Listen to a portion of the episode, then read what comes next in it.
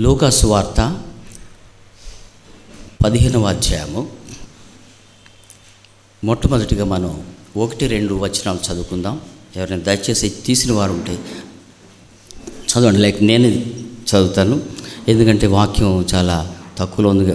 సమయం చాలా తక్కువ ఉంది. మరి అందుని బట్టి నేను చదువుతున్నాను. లూకాసు వార్త పదిహేనవ అధ్యాయము ఒకటి రెండు వచనములు. ఒకప్పుడు సమస్తమైన సుంకర్లను పాపులను ఆయన బోధ వినుటకు ఆయన దగ్గరకు వచ్చుచుండగా పరిశీలును శాస్త్రులను అది చూచి ఇతడు పాపులను చేర్చుకుని వారితో కూడా భోజనం చేయుచున్నాడని చాలా సణుగుకొనిది దీని తర్వాత మనం చూసినట్లయితే మరి అదే రీతిగా దీని తర్వాత ఈ యొక్క లోకాస్వార్తలో యేసుప్రవారు మూడు ఉపమానాలు చెప్పి ఉన్నారు. అందులో మొట్టమొదటిది మరి తప్పిపోయిన గొర్రె రెండవది మరి పోగొట్టుకున్న నాణెము మూడవది తప్పిపోయిన కుమారుడు. ఈ మూడు ఉపమానాలు కూడా యేసుప్రభు వారు ఎందుకు చెప్పవలసి వచ్చిందంటే మొట్టమొదట మనం చదువుకున్నాం. ఒకప్పుడు సమస్తమైన సుంకరులను పాపులను ఆయన బోధ వినుటకు ఆయన దగ్గరకు వచ్చుచుండగా యేసు యొక్క బోధను వినడానికి ఎవరు వచ్చారని మనం చూసినట్లయితే సుంకరులను పాపులను వచ్చారు. మరి అయితే వీరిని గురించి ద్వేషించుకుని మనసులో సనుగుకునే వారు ఎవరంటే శాస్త్రులు పరిచయాలు ఎందుకంటే వారు తమ దృష్టిలో మేమే జ్ఞానులము ధర్మశాస్త్రము మాకు ఇవ్వబడింది మాకే దేవుడు తెలుసు మేము చాలా పరిశుద్ధులము అని వారు అనుకుంటూ యేసు ప్రభువారు మరి యొక్క పాపులతో సహవాసం ఎందుకు చేస్తున్నాడని వారికి ఉద్దేశ ఉద్దేశంతో సడుకుంటున్నారు అయితే వారి యొక్క హృదయ రహస్యములను ఎరిగినటువంటి ప్రభువారు. వారిని చక్కపరచాలని వారిని గురించి చెప్పినటువంటి ఈ మూడు ఉపమానాలు. మొదటిది తప్పిపోయిన గొర్రె. రెండవది పడిపోయిన నాణము. మూడవది తప్పిపోయిన కుమారుడు. ఈ మూడు కూడా చిన్నప్పటి నుంచి నేను వింటున్నాను మనం అందరం వింటున్నాము. కానీ దేవుడి చి- ఇచ్చినటువంటి యొక్క కొద్ది జ్ఞానమును బట్టి మనం చూద్దాం. దీని తర్వాత ఇది అధ్యాయంలోని పదకొండు నుంచి ముప్పై రెండు వరకు ఆఖరు వరకు ఇప్పుడైతే చదువు చదువుద్దండి. ఇంటికి వెళ్ళిన తర్వాత చదువుకోండి. నేను పదిహేనో వచనం నుంచి నేను పద్నాలుగు వరకు నేను చదువుతున్నాను. మరియు ఆయన ఇట్లైనను ఒక మనుషునికి ఇద్దరు కుమారులుండిరి. వారిలో చిన్ననాడు చిన్నవాడు తండ్రి ఆస్తిలో నాకు వచ్చు భాగమిమ్మని తన తండ్రిని అడుగగా అతడు వారికి తన ఆస్తిని పంచిపెట్టను. వీళ్ళు చూసినట్లయితే యేసుప్రభువారు ఈ మూడు ఉపమానాలు ఎందుకు చెప్పారంటే మనం అనుకుంటున్నాం ఉపమానాల్లో ఉపదేశాన్ని దేవుడు యేసుప్రభువారు ఇందులో చెప్పాడు. ఇక్కడ తండ్రి చిన్న కుమారుడు ఈ యొక్క అంశంలో ముప్పై రెండు వరకు పదిహేను పదిహేను నుంచి ముప్పై రెండు వరకు చూసినట్లయితే తండ్రి పెద్ద కుమారుడు చిన్న కుమారుడు దేవుని దాసులు ఈ నలుగురు గురించి ఇందులో క్లియర్గా వ్రాయబడి ఉన్నది. మొట్టమొదటిగా మనం చిన్న కుమారుడు గురించి మనం చూస్తాం. అందరికీ తెలిసిందే చిన్న కుమారుడు పేరుకు మాత్రం చిన్న కుమారుడని పిలువబడుతున్నాడు. కానీ ఇతనికి వయసు మెచ్యూర్డ్ వచ్చింది. వచ్చింది కాబట్టి తండ్రి దగ్గరికి వెళ్ళి ఆ విధంగా ధైర్యంగా అడగగలుగుతున్నాడు. ఏమని? నా ఆస్తి నాకు ఇమ్మని అడుగుతున్నాడు. అయితే ఇక్కడ మనం గమనించినట్లయితే ఈ నాలుగు భాగాల్లో కూడా తండ్రి పెద్ద కుమారుడు చిన్న కుమారుడు దాసులు. ఈ నలుగురికి నలుగురిని ఉద్దేశించినటువంటి యొక్క అంశంలో తండ్రి యొక్క మనస్తత్వం మాత్రం మనస్తత్వం మాత్రం మొదటి నుంచి చివరి వరకు కూడా ఎట్టి పరిస్థితుల్లో మార్పు లేదు. ఒకే రీతిగా అదే ప్రేమ అదే దయ అదే కరుణ. అదే మనకు ఇందులో చూపించబడుతుంది. ఎందుకంటే చిన్న కుమారుడికి వయసు వచ్చింది. మరి అసలు తండ్రి ఏ విధంగా కష్టపడి సంపాదించాడు? నాకు ఆస్తిలో భాగం వస్తుందా లేదా? అని ఏది కూడా తండ్రి దగ్గరికి వెళ్ళడానికి యోగ్యుడన కానా అని అనుకోకుండా ధైర్యంగా వెళ్ళాడు అడిగేశాడు. ఎందుకంటే ఈ లోకరీతిగా ఒక తాను చేసేదేదో మంచి నిర్ణయం అనుకుని వెళ్ళి తండ్రిని అడగడం జరిగింది. ఎందుకంటే మన పరలోకపు తండ్రి కూడా మనకు కూడా మన ఎదురేగానే రెండు ఆప్షన్స్ పెట్టాడు. ప్రతిదీ కూడా మొట్టమొదటిగా మనం చూసినట్లయితే ఏదైనా వనంలో ఆదమావలకు రెండు ఆప్షన్స్ పె పెట్టాడు. మంచి చెడ్డలు తెలియజేయ వృక్షము ఈ వృక్షాలన్నీ కూడా తినవచ్చు కానీ మంచి చెడ్డలు కీడు తేలిజేసి ఈ వృక్షము ఫలమును మాత్రము మీరు తినద్దని మన దగ్గర మన ముందు పెట్టాడు. అది చేయవలసిన బాధ్యత మనది. ఈ మంచిని ఎన్నుకుంటావో కీడు ఎన్నుకుంటావో అది మన మీద దేవుడు ఉద్దేశించాడు. వదిలేశాడు. అదే రీతిగా ఈ యొక్క తండ్రి ఈ యొక్క తప్పిపోయిన కుమారుడు విషయంలో మనం చూసినట్లయితే కూడా తండ్రి అతనికే వదిలేశాడు. నీ ఇష్టం వయసు వచ్చింది కాబట్టి నీ ఇష్టం అన్నాడు. నీ ఇష్టం వచ్చినట్టు నువ్వు ఏది కూడా చెప్పకుండా మారు పలకకుండా తన ఆస్తిని అతనికి పంచిపెట్టి ఇచ్చాడు. ఎక్కడికి వెళ్తావు? ఏం చేస్తావు? అది ఏమీ అడగలేదు. ఇచ్చేశాడు. అదే రీతిగా మనం చూసినట్లయితే పరలోకప తండ్రి కూడా ఆ ఏదైనా వనరులు కూడా అలాగే ఇచ్చాడు. మరి ఇంకొకటి ద్వితీయోపదేశ ఖండము ముప్పై అధ్యాయము పదిహేనవ వచనం ఒకసారి చదవండి. ద్వితీయోపదేశ ఖండము ఖండము ముప్పై అధ్యాయము పదిహేనవ వచనము. చూడుము నేడు మీకు జీవమును మరణమును జ- ఉండండి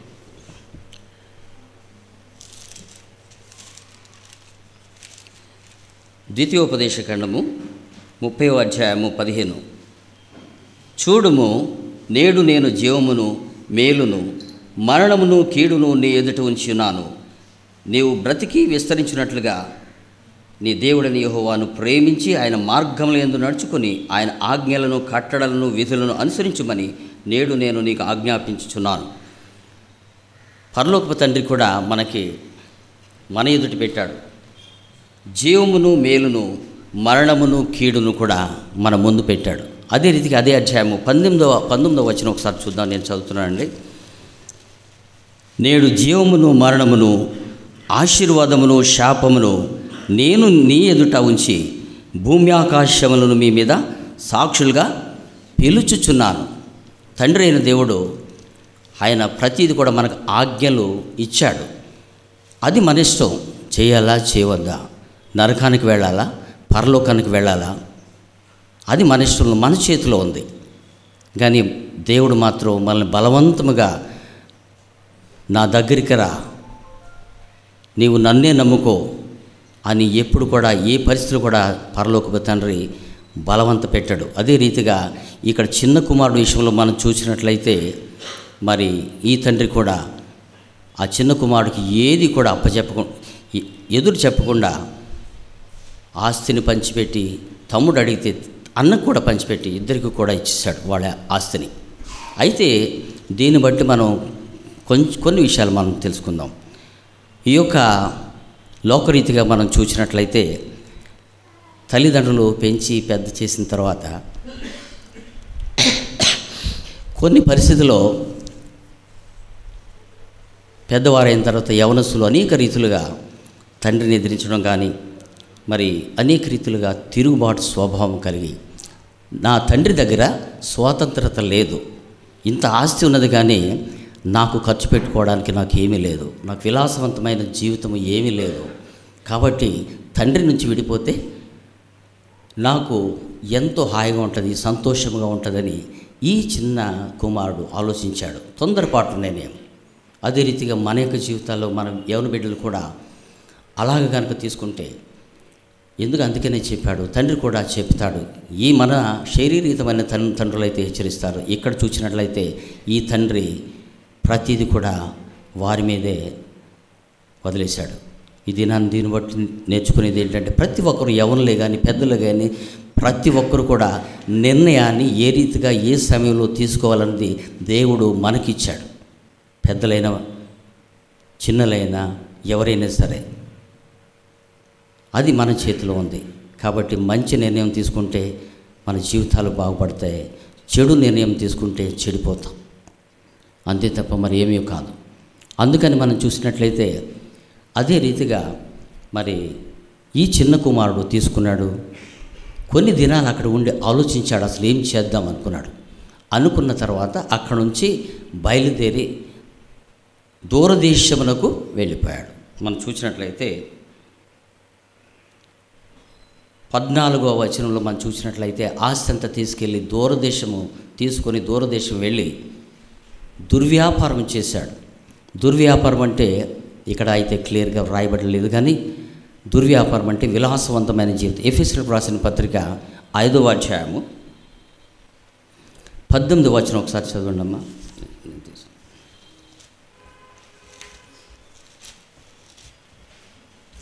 నేను చదువుతున్నాను అండి. ఎఫ్ఎస్సీలకు రాసిన పత్రిక.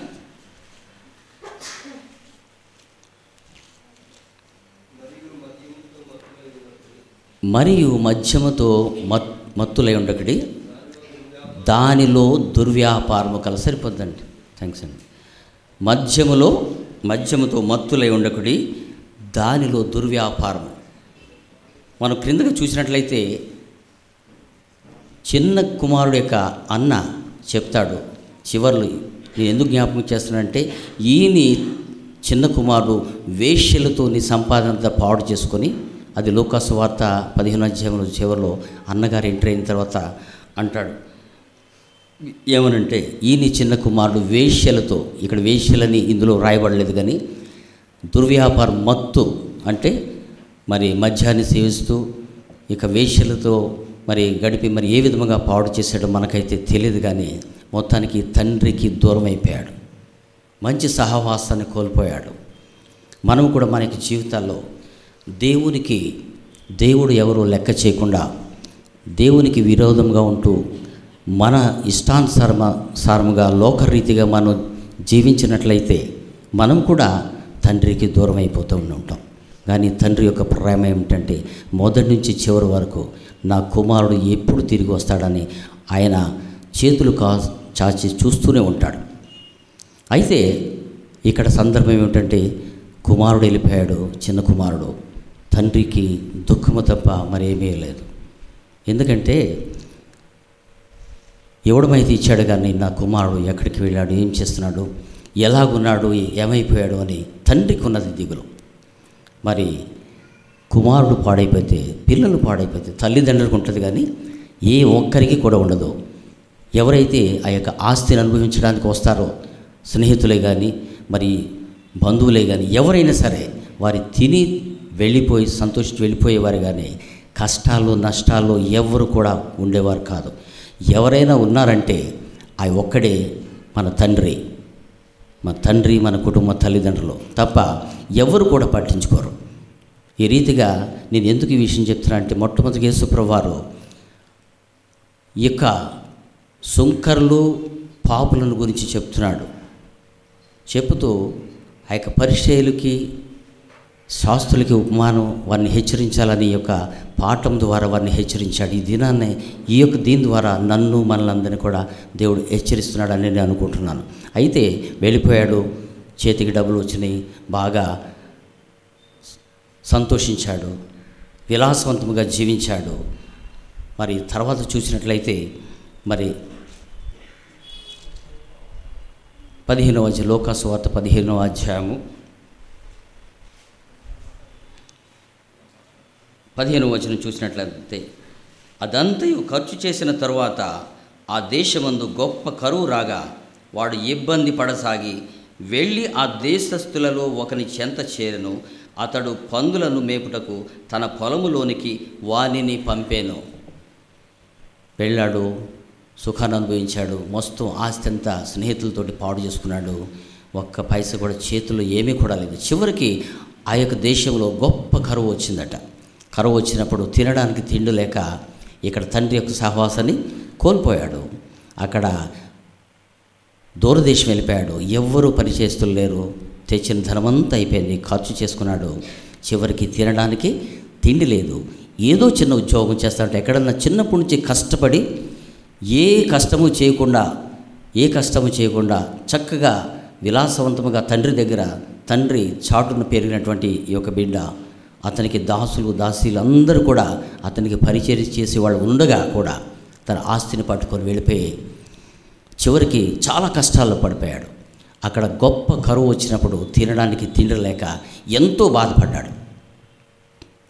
బాధపడిన తర్వాత చివరికి ఒక పందులు మేపడానికి కూడా సిద్ధమైపోయాడు. పందులు మేపడానికి. నిజంగా మనం చూసినట్లయితే మరి పందులు మేపడానికి వెళ్ళాడంటే ఏ పరిస్థితిలోంచి ఏ స్థితిలోకి వెళ్ళిపోయాడు మనం ఒకసారి ఆలోచించాలి. ఇదంతా వివరించడానికి నాకు సమయం లేదు కాబట్టి. కనీసం ఆ పందులు మేపి ఆ పందులు పొట్టు తిని నేను నా కడుపు నింపుకోవాలని ఆశించాడు. కానీ అది కూడా అతనికి దొరకలేదు. ఎందుకు నేను ఈ మాటలు చెప్తున్నా అంటే మనం కూడా అనేక సార్లు తల్లిదండ్రులకు దూరం అయిపోయి లేకపోతే సంఘానికి దూరం అయిపోయి సహవాసానికి దూరం అయిపోయి అనేక సార్లు సొంతంగా మనంతట మనము అనేకమైన కష్టాలు కొని తెచ్చుకుంటూ ఉంటాం. అప్పుడు వచ్చినప్పుడు మాత్రం కొంతమంది అయితే తిరిగి వస్తారు కొంతమైతే మరి తిరిగి రారు. చెప్పలేము కూడాను. కాబట్టి ఈ యొక్క చిన్నవాడికి ఎప్పుడైతే బుద్ధి వచ్చిందో ఎప్పుడు? పందులు తినే పొట్టుతో కూడా తిని తన కడుపు నింపుకోవాలనుకున్నాడు అది కూడా దొరకలేదు. అయితే ఎవరైనా తండ్రి చూసిన ప్రేమగా అరే నీ ఎంత బ్రతుకు బతికి వచ్చావు కదా నీకు ఇలాంటి జీవితం అనిపించావు రా అని కూర్చోబెట్టి ఎవరిని పెట్టారండి? పందులు పొట్టు కూడా తినడానికి అతడు నోచుకోలేకపోయాడు. అప్పుడు మనం కొంచెం ఎదరికెళ్ళినట్లయితే పద్దెనిమిదో వచనం చూద్దామండి. పదిహేడు వచనం చదువుదాం. అయితే బుద్ధి వచ్చినప్పుడు వాడు నా తండ్రి యొద్ద ఎంతోమంది కూలివాండ్రకు అన్నము సమృద్ధిగా ఉన్నది నేనైతే ఇక్కడ ఆకలికి చచ్చిపోవచ్చున్నాను అక్కడ వచ్చిన నిజంగా ఇతనికి బుద్ధి రావడం కూడా చాలా మంచిది. మన జీవితాల్లో కూడా ఎన్నోసార్లు దేవునికి దూరం అయిపోతున్నప్పటికీ ఎన్నోసార్లు దేవుడు గద్దించినప్పటికీ కొంతమందికి మాత్రమే బుద్ధి వస్తుంది. అయితే ఈ చిన్న కుమారుడు తొందరపాటు నిర్ణయంతో దేవునికి దూరం అయిపోయాడు తండ్రికి దూరం అయిపోయాడు సహవాసానికి దూరం అయిపోయాడు ఇంట్లో ఉన్నటువంటి భోజన పదార్థాలకు విలాసవంతమైన భోజనాలకు కూడా దూరం అయిపోయాడు ఆకలికి తట్టుకోలేక చివరికి ఒక నిర్ణయం తీసుకున్నాడు. మొట్టమొదటైతే తొందరపాటులో తప్పుడు నిర్ణయం తీసుకున్నాడు. మరి రెండవసారి మాత్రం గొప్ప మంచి నిర్ణయాన్ని తీసుకుంటున్నాడు ఇక్కడ. చూద్దామండి. పద్దెనిమిదవ వచనం. నేను లేచి నా తండ్రి వద్దకు వెళ్ళి తండ్రి నేను పరలోకమునకు విరోధముగాను నీ ఎదుటను పాపం చేసితని ఇక మీదట నీ కుమారునన్ని అనిపించుకొనుటకు యోగ్యుడను కాను. నన్ను నీ కూలివారిలో ఒకనిగా పెట్టుకొనుమని అతనితో చెప్పుదుననుకొని లేచి తండ్రి వద్దకు వచ్చాను. అనుకుంటున్నాడు ఇంకా ఒక్కసారి వెనక్కి వెళ్ళాడు తండ్రితో ఉన్నప్పుడు తన జీవితం ఎలా ఉంది? అన్నీ కూడా అతను కూర్చుని ఉండగా అన్నీ కూడా సమస్తము దాసులు తీసుకొచ్చి పెట్టేవారు తీసుకొచ్చేవారు. విలాసవంతమైన జీవితం తండ్రి దగ్గర ఉన్నది అని ఎప్పుడు తెలుసుకున్నాడు? మొదట ఎప్పుడైతే తప్పుడు నిర్ణయం తీసుకుని తండ్రికి దూరం అయిపోయి తన ఆస్తిని తీసుకెళ్ళిపోయాడు పంచిపె అందరికీ పంచిపెట్టాడు తిన్నాడు త్రాగాడు వేసులతో ఏదైనా చేశాడు. కానీ తినడానికి తిండి లేనప్పుడు మాత్రం అప్పుడు తండ్రి గుర్తుకొచ్చాడు. వచ్చినప్పుడు ఇక్కడ మొదట మొట్టమొదటైతే తొందరపాటుతో ఒక చెడ్డ నిర్ణయం అంటే తొందరపాటు నిర్ణయం తీసుకున్నాడు. రెండవసారి మాత్రం ఇలా మంచి నిర్ణయం తీసుకోవడానికి సిద్ధపడ్డాడు. నేను మరలా వెళ్ళి తండ్రి దగ్గరికి వెళ్ళి నా తండ్రి ఇంటి దగ్గర అనేక మంది దాసులు తింటున్నారు. కనీసం నీ కూలి వాళ్ళు ఒకనిగా నన్ను చేర్చుకోమని అడుగుదామని అతను మనస్సులో అనుకుంటూ బయలుదేరాడు. బయలుదేరిన యొక్క బయలుదేరిన తర్వాత తండ్రి చూడండి మరి తండ్రిని ఒకసారి చూద్దాం. ఇరవై వచనము. వాడు ఇంకా దూరముగా ఉన్నప్పుడు తండ్రి వాణిని చూచి కనికరపడి పరుగెత్తి వాని మెడ మీద పడి ముద్దు పెట్టుకొనెను. అప్పుడు ఆ కుమారుడు అతనితో తండ్రి నేను పరలోకమునకు విరోధముగాను నీ ఎదుటను పాపం చేసి తిని ఇక మీదట నీ కుమారునని అనిపించుకొనుటకు యోగ్యుడను కాననేను. ఇదంతా అసలు చెప్పకుండా తన మనసులో తండ్రికి ఏదైతే చెప్పాలనుకున్నాడో అదంతా చెప్పకుండానే తండ్రి దూరము నుంచే పరిగెత్తుకుని వచ్చి మేడ మీద పడి కౌగిలించుకుని ముద్దు పెట్టి కౌగిలించుకున్నాడు హత్తుకున్నాడు. హత్తుకున్న తర్వాత అప్పుడు చెప్తున్నాడు చిన్న కుమారుడు. చెప్పిన మాటలు చిన్న కుమారుడు ఏదైతే చెప్తున్నాడో ఏ మాట కూడా తండ్రి మాత్రం అక్కడ ఎట్టి పరిస్థితిలో పాటించుకోలేదు ఎన్ని రోజుల నుంచి స్నానం చేశాడు ఏం తిన్నాడు ఎలాంటి వికారమైన పరిస్థితిలో ఉన్నాడో అదేది కూడా పట్టించుకోకుండా మెడ మీద పడి ముద్దు పెట్టుకున్నాడు హత్తుకున్నాడు. హత్తుకుని కొడుకు చిన్న కొడుకు చెప్పే ఆ మాటలు కూడా పట్టించుకోలేదు. ఈ దినాన్ని మనం చూసినట్లయితే మన యొక్క జీవితాల్లో కూడా యవనస్తులు మరి ముఖ్యంగా ప్రతి ఒక్కరం కూడా యవన ప్రాయంలో ఏదైతే మనం నిర్ణయం తీసుకుంటున్నామో అది ముందు ఒకసారి ఆలోచించాలి. మరి తల్లిదండ్రులు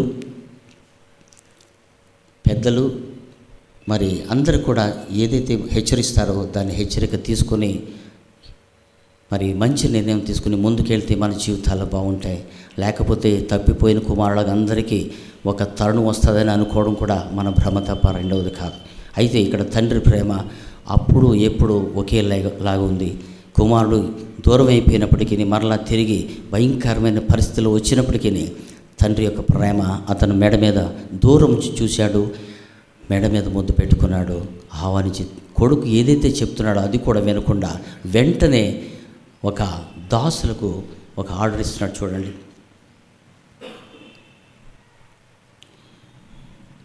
ఇరవై రెండవ వచనం. అయితే తండ్రి తన దాసులను చూచి ప్రశస్త వస్త్రము త్వరగా తెచ్చి వీనికి కట్టి వీని చేతికి ఉంగరము పెట్టి పాదములకు చెప్పులు తొడిగించుడి. క్రొవ్విన పశువును తెచ్చి వధించుడి. మనము తిని సంతోషపడదాము. ఈ నా కుమారుడు చనిపోయి మరలా బ్రతికెను. తప్పిపోయి దొరికినని చెప్పాను. చూసారా? తండ్రి యొక్క ప్రేమ వెంటనే పిలిచాడు. పిలిచి దాసులకు పిలిచాడు. వెంటనే ప్రశస్త వస్త్రము ఉంగరము తొడిగించమన్నాడు ఇమ్మన్నాడు. ఒక కొవ్విన దూడను వధించి మనమందరము కూడా సంతోషిద్దామన్నాడు. ఇక్కడ మనం చూసినట్లయితే దాసులు ఇక్కడ ఎంట్రీ అయ్యారు. దాసులు అనగా మనం పరలోక రీతిగా తండ్రిని తండ్రి అయిన దేవుని రీతిగా మనం చూసినట్లయితే దాసులు అనగా దేవుని పరిచారకులు దేవదూతలు. ఎప్పుడైతే యజమానుడు మన ఇంట్లో కూడా యజమాను దుఃఖంలో కానీ లేకపోతే విచారముగా ఉన్నప్పుడు దాసులు కూడా ఇంట్లో ఎలా ఉంటారండి? సంతోషంగా ఉంటారా? ఉండలేరు. తండ్రి యజమాని యొక్క సంతోషాన్ని చూడాలనే వాడు కూడా ఎప్పటి నుంచో చూస్తున్నాడు. ఎప్పుడైతే చిన్న కుమారుడు ఇంటి నుంచి వెళ్ళిపోయాడు వెళ్ళిపోయాడు అప్పటి నుంచి కూడా తండ్రికి సంతోషంగా లేడని దాసులు గుర్తించారు. అప్పటి నుంచి ఎంతో విచారంగా ఉన్నాడని దాసులు గుర్తించారు. ఎప్పుడైతే చిన్న కుమారుడు తిరిగి వచ్చాడో దాసుని యొక్క సంతోషము ఆయనకు వాళ్ళందరూ కూడా యజమాని యొక్క కళ్ళలో చూచి చాలా సంతోషపడ్డారు. వెంటనే చెప్పింది చేశారు. క్రొవ్విన దూడను వధించి విందు చేసుకు సంతోషిద్దామన్నప్పుడు వీళ్ళందరూ కూడా అప్పుడు సంతోషం. అందుకనే అదే లోకాసు వార్త పదిహేనవ అధ్యాయము. ఏడవ వచనం మనం చూసినట్లయితే పరిశైలుకి శాస్త్రులకి చెప్తూ యేసుప్రభువారు అంటారు. అటువలే లోకాసు వార్త పదిహేనవ అధ్యాయము ఏడవ అటువలే మారు మనసు అక్కర్లేని తొమ్మిది మంది నీతిమంతుల విషయమే కలుగు సంతోషము కంటే మారు మనస్సు పొందు ఒక్క పాపి విషయమే పరలోకమందు ఎక్కువ సంతోషము కలుగును. అదే రీతిగా మనం క్రిందకు చూసినట్లయితే పదవ వచనం. అటు అటువలే మారు మనసు పొందు ఒక పాపి విషయమే దేవుని దూతల ఎదుట సంతోషము కలుగునని మీతో చెప్పుచున్నాను. దేవుని దూతల ఎదుట సంతోషము కలుగు. ఒక పాపి రక్షించబడితే పరలోకమందున దేవుని ఎదుట దూతల ఎదుట అందరికీ కూడా సంతోషం. ఒక్క పాపే. అందుకనే యేసుప్రభువారు ఈ యొక్క ఉపమానాలు చెబుతూ మూడవ ఉపమానాన్ని కూడా మరి తప్పిపోయిన కుమారుని గురించి మనం వింటున్నాం. మరి తప్పిపోయిన కుమారుడు తిరిగి వచ్చినప్పుడు తండ్రి దాసులు వీళ్ళందరూ కూడా అతనితో పాటు చిన్న కుమారుడు కూడా వాళ్ళందరూ కూడా సంతోషిస్తున్నారు అదే రీతిగా మనం కూడా మనం తిరిగి వస్తే మన తల్లిదండ్రులు కానీ తిరిగి రావడం అంటే ఎక్కడో పారిపోవడం కాదు కానీ మనము మన యొక్క క్రియల చేత మన యొక్క ప్రవర్తన చేస్తా దుష్ప్రవర్తన చేస్తా తల్లిదండ్రులు కూడా ఉండరు అని మన ఇష్టానుసారంగా ఒకవేళ తండ్రికి అబద్ధాలు చెప్పవచ్చు తల్లికి చెప్పవచ్చు ఫ్రెండ్స్కి అందరికీ చెప్పవచ్చు ఎవరికైనా చెప్పవచ్చు కానీ దేవాది దేవునికి మాత్రం ఎవరు చెప్పలేరు. ఆయన మెప్పించలేరు ఒప్పించలేరు. సమస్తమును ఎరిగిన దేవుడు. కాబట్టి మరి ఈ యొక్క వ్యతిస్త సహవాసం ద్వారా అందరూ కూడా యవన బిడ్డలు కానీ స్త్రీలు కానీ పెద్దలు కానీ చిన్నపిల్లలు కానీ అందరూ కూడా మరి మనకంటూ ఒక నిరీక్షణ ఉంది. అదే మనము తిరిగి ఒక ఒకనొక దినాన్ని పరలోకపు తండ్రి దగ్గరికి వెళ్ళాలని ఒక ఉద్దేశంతో మనం ఈ యొక్క సహవాసానికి వస్తున్నాం. ఈ చిన్న జీవితంలో అనేకమైన నిర్ణయాలు మనం అందరం తీసుకుంటూ ఉంటాం. తీసుకోమని ఎక్కడా లేదు. అయితే చిన్నవాడు ఎలాగైతే బుద్ధి వచ్చినప్పుడు తండ్రి దగ్గ యొద్దకు వచ్చాడు తిరిగి వచ్చాడు. తండ్రికి మనస్సు అప్పుడు ఒకేలా ఉంది అతని దగ్గరికి వచ్చినప్పుడు ఒకేలా ఉంది. మరి అతను ప్రేమించి మరి అతని కొరకు విందు ఏర్పాటు చేసి అతనితో పాటు అందరూ సంతోషించుండగా మరి చివరిగా మనం చూద్దాం.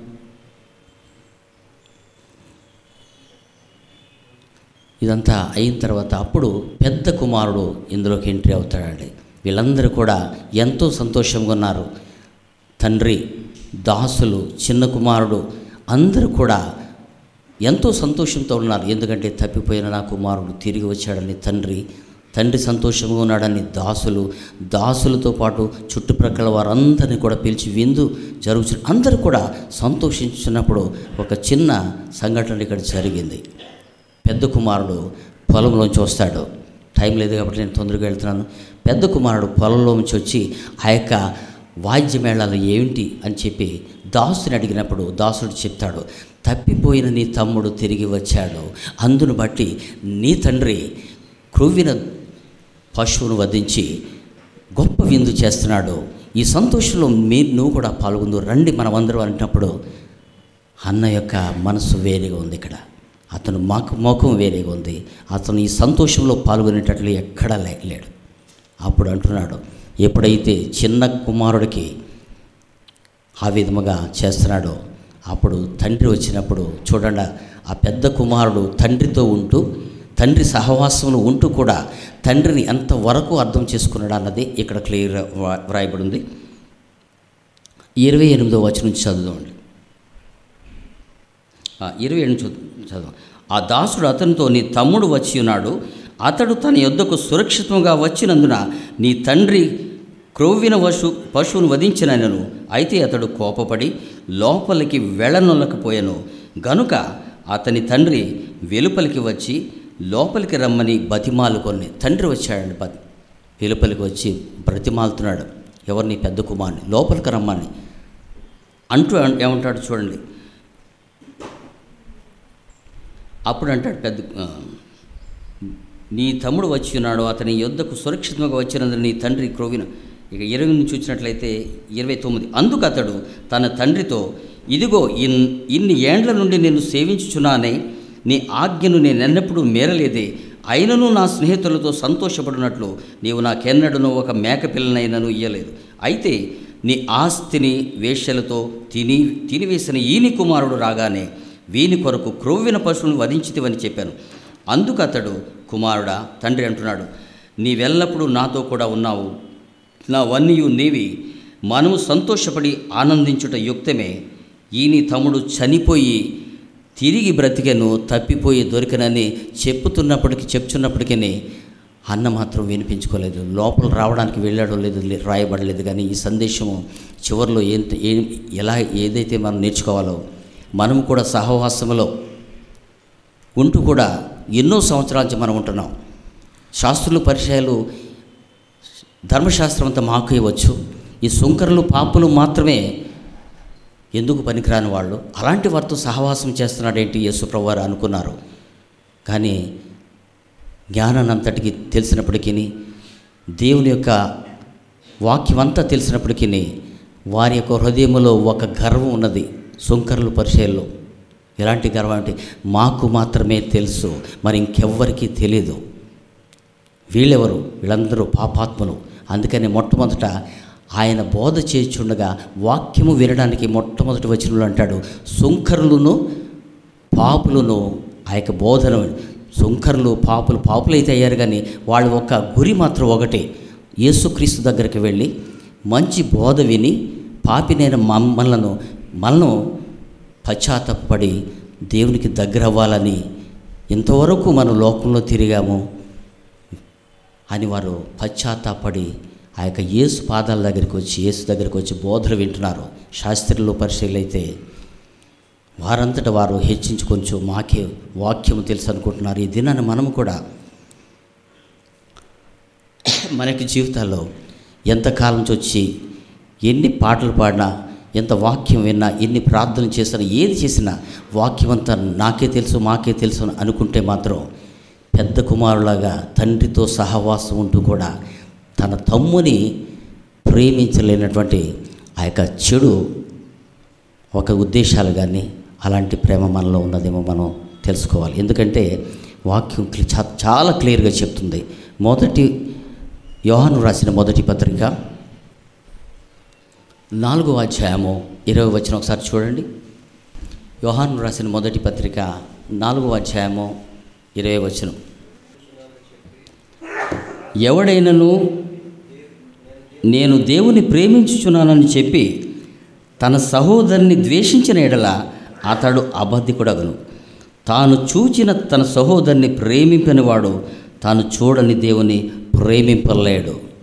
ఎందుకంటే మనం కూడా అనుకోవచ్చు ఇక్కడ పెద్ద కుమారుని యొక్క పరిస్థితి ఎలా ఉందంటే తండ్రితో ఉన్నాడు సహవాసంలో ఉన్నాడు తండ్రికి దూరం అవ్వలేదు. కానీ కనీసం ఒక్క మనస్ మనసాక్షికైనా నా తమ్ముడు ఇలా దూరదేశం వెళ్ళిపోయాడు. మరలా తిరిగి వచ్చాడు.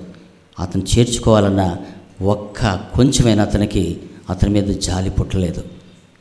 తండ్రిని ఇదిగో నీ చిన్న కుమారుడు ఇదిగో నీ చిన్న చిన్న కుమారుడు తండ్రిని సంబోధించి మాట్లాడుతున్నాడు. అంటే తమ్ముడు రావడంతో ఇతనికి ఈర్ష్య పుట్టింది. మరలా ఆస్తి పంచుకొని వెళ్ళిపోయాడు. మరలా నా ఆస్తిలో కూడా పాలిభాగస్తుడిగా వచ్చాడు. ఇదిగో నీ కుమారుడు నీ చిన్న కుమారుడు వేషలతో తిరిగి వచ్చాడు. అతన్ని చేర్చుకోలేని ఈ స్థితి పెద్ద కుమారులు కనపడుతుంది. అదే విధముగా యేసుప్రవారు చెప్పిన రీతిగా సోంకర్లు పరిచయాలు కూడా అదే పరిస్థితి. ఎప్పటి నుంచో కూడా ఆ యొక్క ధర్మశాస్త్రం అంతటిని పటిష్ఠించి ఎంతో నాకు నేనే చాలా గొప్పవారమని అనుకుంటూ కూడా అందుకని అంటాడు యేసుప్రవారు మత్తేసు వార్త ఇరవై ఒకటో అధ్యాయము ముప్పై ఒకటి వచ్చిన ఒకసారి చూడండి. మత్తేసు వార్త ఇరవై ఒకటవ అధ్యాయము ముప్పై ఒకటి.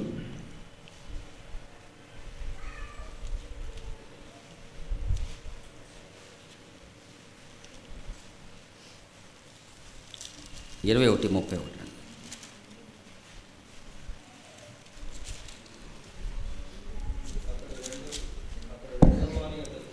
అతడు రెండవ వానికి యొద్దకు వచ్చి ఆ ప్రకారమే చెప్పగా వాడు అయ్యా పోదునని కానీ పోలేదు. ఈ ఇద్దరిలో ఎవడు తండ్రి ఇష్ట ప్రకారము చేసిన వాడని వారిని అడిగినందుకు ఈ చిన్న సందేశం పైన ఉందండి నేను అది చెప్పడానికి టైం లేదు కాబట్టి దీన్ని చెప్పుకొని మనం కొంచెం ముందుకెళ్దాం. ఈ ఇద్దరిలో ఎవడు తండ్రి ఇష్ట ప్రకారం చేసిన వాడని వారిని అడిగాను. అందుకు వారు మొదటి వాడే అనిరి. యేసు సుంకర్లను వేశ్యలను మీకంటే ముందుగా దేవుని రాజ్యంలో ప్రవేశించదరని మీతో నిశ్చయముగా చెప్పుచున్నానన్నాడు. ఇదందరికీ ఎందుకు ఎందువల్ల ఈ ఈ ఉపదేశాన్ని శంకరులు పా పరిశీలకి శాస్త్రుల పరిశీలకి చెప్తున్నాడంటే ఈ సన్నివేశాన్ని మొట్టమొదటి తప్పిపోయిన గొర్రె రెండవది పడిపోయిన నాణము మూడవది తప్పిపోయిన కుమారుడు. ఈ మూడు అట్ల ద్వారా వాళ్ళు హెచ్చరించేది ఏంటంటే యేసుప్రవారు మీకంటే వేశ్యులను శుంకర్లను పరలోక రాజ్యములో ప్రవే మొట్టమొదట ప్రవేశిస్తారు. మనం కూడా ఈ దినాన్ని పెద్ద కుమారుని బట్టి మనం చూ తెలుసుకున్నట్లయితే మనంతట మనం ఒకసారి సరి చేసుకుందాం. మరి నీకు ఆయాసకరమైనది ఇంకా నాలో ఏమైనా ఉందా? మన సహోదరుని ప్రేమించలేని ఆ యొక్క మనస్తత్వం మనలో ఉందా? నాకు అంతా తెలుసు నేనే గొప్పవాడిని ఈ దినాన్ని మనం చూసినట్లయితే సంఘంలో కూడా నాకంటే నేను ఇరవై సంవత్సరాల నుంచి ఉంటున్నాను ముప్పై సంవత్సరాలు ఉంటున్నాను. ఈ నిన్నగాక మొన్న వచ్చాడు. ఐదు రెండు సంవత్సరాలు కూడా కాలేదు. అతనికి వాక్యం ఇస్తున్నారు లేకపోతే పాటలు ఇస్తున్నారు ఏది ఇస్తున్నారు? అని మనం బాధపడాలా? వారిని బట్టి మనం సంతోషించాలా? ఒకసారి మనం నిర్ణయించుకుంది. ఎందుకంటే దేవుని యొక్క పనిలో కొంతమందినైనా రక్షణలోకి నడిపించాలి. ఒక ఏదైనా అగ్ని ప్రమాదం జరిగిందనుకోండి. ఒక ఎగ్జాంపుల్ ఉదాహరణ చెప్తున్నాను. జరిగినప్పుడు దగ్గరలో ఉన్నవాళ్ళు ఇరుపురు వారు బకెట్లతో నీళ్ళు తీసు నీళ్ళు తీసుకొచ్చి పోసి దాన్ని ఆర్పడానికి సహాయం చేస్తూ వీలైతే ఒకరినిద్దరిని కూడా మంట నుంచి తప్పిస్తూ ఉంటారు. ఈలోగా ఫైర్ ఇంజిన్ వచ్చింది అనుకోండి. వచ్చిన తర్వాత అది నీళ్ళతో ఆర్పి అనేక మందిని రక్షించి తప్పించింది అనుకోండి. మరి బకెట్లతో నీళ్ళు పోసి మేము నీకంటే ముందు వచ్చాము మేము బకెట్తో నీళ్ళు పోసి మేమే ఆర్పాము. అని అను అనుకోవడం ఎంతవరకు నిజముంద? మంచిదండి. అదే రీతిగా దేవుని పనిలో మనమందరం కూడా అందరూ కూడా ఏకీవేయించాలి అంతేగాని ఒకరిని చూసి ఒకళ్ళు బాధపడడం అసహ్యపడడం లేకపోతే ముందు నుంచి ఉంటున్నాను నాకు ఇది లేదు అది లేదు మనకు కదండి. ఈ లోక సంబంధమైన పదవులు కాదు. మనకి కావాల్సింది నిత్యజీవం అదే రీతిగా మరి వరద వచ్చినప్పుడు బహు విస్తారం బాగా పెద్ద వరద వచ్చినప్పుడు కొట్టుకొని పోతుంటే కొంతమంది కొద్దిమంది చేతితో పట్టు బయటకు తీస్తారు గజ ఈతగాడైతే పది మందిని రక్షించవచ్చు చిన్న ఈతగాడైతే ఒకళ్ళు ఇద్దరిని రక్షించవచ్చు. మరి అందులో మనకి ఈర్ష్య ఎందుకు కావాలంటే మన ఉద్దేశం ఒకటే. ఏదేమైనప్పటికీ ఆత్మలను రక్షించాలి ప్రాణాలను రక్షించాలి. వరద వచ్చినప్పుడు కొంతమంది ప్రాణాలను రక్షించాలి కాలిపోయేటప్పుడు కొంతమందిని రక్షించాలి.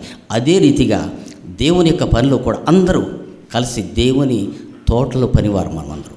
కాబట్టి మనందరము కలిసి దేవుని యొక్క రాజ్య వ్యాప్తి కొరకు మనమందరం కూడా పాల్పడ పాలు పొందాలి ఈ ఉపమానం ద్వారా అందుకనే ఇక్కడ మొదటిది తప్పిపోయిన గొర్రె రెండవది పడిపోయిన నాణము మూడవది తప్పిపోయిన కుమారుడు. తప్పిపోయిన కుమారుడని మనం అందరం కూడా మనం కూడా తప్పిపోదామని దయచేసి అనుకోకూడదు. మనం ఆల్రెడీ తప్పిపోయే ఉన్నాం. ఏ ఒక్కడును ఏ భేదమును లేదు. అందరూ పాపము చేసి దేవుడు అనుగ్రహించు మహిమను పొందలేకపోతున్నారు. మనం ఆల్రెడీ తప్పిపోయాం. దేవుని యొక్క మహాకృపను బట్టి దేవుని దగ్గరికి వచ్చాం. అంతేగాని మనల్ని మనం సరి చేసుకుందాం. పెద్ద కుమారుని యొక్క మరి పెద్ద కుమారుడు లోపలికి వచ్చాడో లేదో అది మనకైతే తెలియదు. అది సస్పెన్స్ మనకు తెలుసుకోవాలంటే యేసుప్రభుని అడగాలి తప్ప దాని ద్వారా ఉపమానంలో ఉపదేశం దే యేసుప్రభు వారు బోధించాడు. దీని ద్వారా మనందరం కూడా ఆత్మీయ మేలు పొందాలి. ఒకరినొకరు తోటి జత పని వారు కలిసి సేవకునికి ఇచ్చినటువంటి బాధ్యతలో మనందరం కూడా పాలు పొంది మరి ప్రభు యొక్క రాకడ కొరకు మనమందరం కూడా ఈ యొక్క సహవాసం ద్వారా అనేక మందిని రక్షణలోకి నడిపించాలి. ఎందుకంటే ఎక్కడో నలుగురితో ప్రారంభమైనటువంటి యొక్క సహవాసము దేవుని యొక్క మహాకృపను బట్టి ఇంచుమించు ఇరవై సంవత్సరాల నుంచి మరి అంచెలంచెలుగా దేవుడు దీవించాడు. ఆయనకు ఇచ్చిన గొప్ప ప్రణాళిక ఏంటంటే నాది నేను అని స్వార్థపరత్వం లేకుండా స్త్రీలకు మరి పురుషులకు ఎవరు బిడ్డలకు చిన్న బిడ్డలకు అందరికీ అన్ని విధాల బ్రాంచ్ సంఘాలు ఏర్పాటు చేసి ఏ విధముగా చేతనైనను కక్ష చేతనైనను మిత చేతనైనను దేవుని వాక్యము ప్రకటింపబడుచున్నది. అందును బట్టి నేను సంతోషించున్నానని పౌలు గారు చెప్పారు. మనం ఎంతటి వారమండి? మనం కూడా మన ఈ యొక్క ఉపమానాన్ని బట్టి నేను సరిగా అయితే చెప్పలేకపోయినాను. మరి ఇందులో ఏమైనా పొరపాట్లు ఉంటే క్షమించండి. మనల్ని మనం నన్ను నేను మనమందరం కూడా పరీక్షించుకుందాం. ఈ యొక్క ఉపమానాల ద్వారా యేసుప్రభువారు మరి హెచ్చరించాడు. శాస్త్రుల్ని పరిచయాలు మేము గొప్ప గొప్పవారము జ్ఞానులము మాకు తెలిసిన వాక్యం ఎవరికి తెలియదు అని ఒకవేళ అనుకుంటున్నామేమో మనము కూడా. నేను తండ్రి సహవాసంలో ఉంటున్నాను. నాకేమీ పర్వాలేదు అనుకుంటున్నామేమో మళ్ళీ మనం పరీక్షించుకుందాం. నాకు అడ్డేమీ లేడు చిన్న తమ్ముడు వెళ్ళిపోయాడు తిరిగి రాడు నాదే అని మనలో ఏదైనా ఉన్నదేమో అలాంటివన్నీ విడిచిపెట్టి ఇవన్నీ కూడా మనం కన్నుమూసేంతవరకే వస్తాయి. మరణము తర్వాత వచ్చేది ఒక్కటి మాత్రం పాపం. కాబట్టి ఈ యొక్క ఈ శరీరములో ఈ ఆత్మ ఉన్నప్పుడు ఊపిరి ఉన్నప్పుడు ఉన్నంత మా వరకు మనము అందరము కూడా దేవుని యొక్క పనిలో సేవకునికి సహకరిద్దాం అందరము కలిసి దేవుని యొక్క పనిలో ముందుకు వెళుతూ అనేక మంది ఆత్మలను రక్షిద్దాం దేవుడి కొద్ది మాటలు దేవుడు దీవించను గాక ఆమెన్.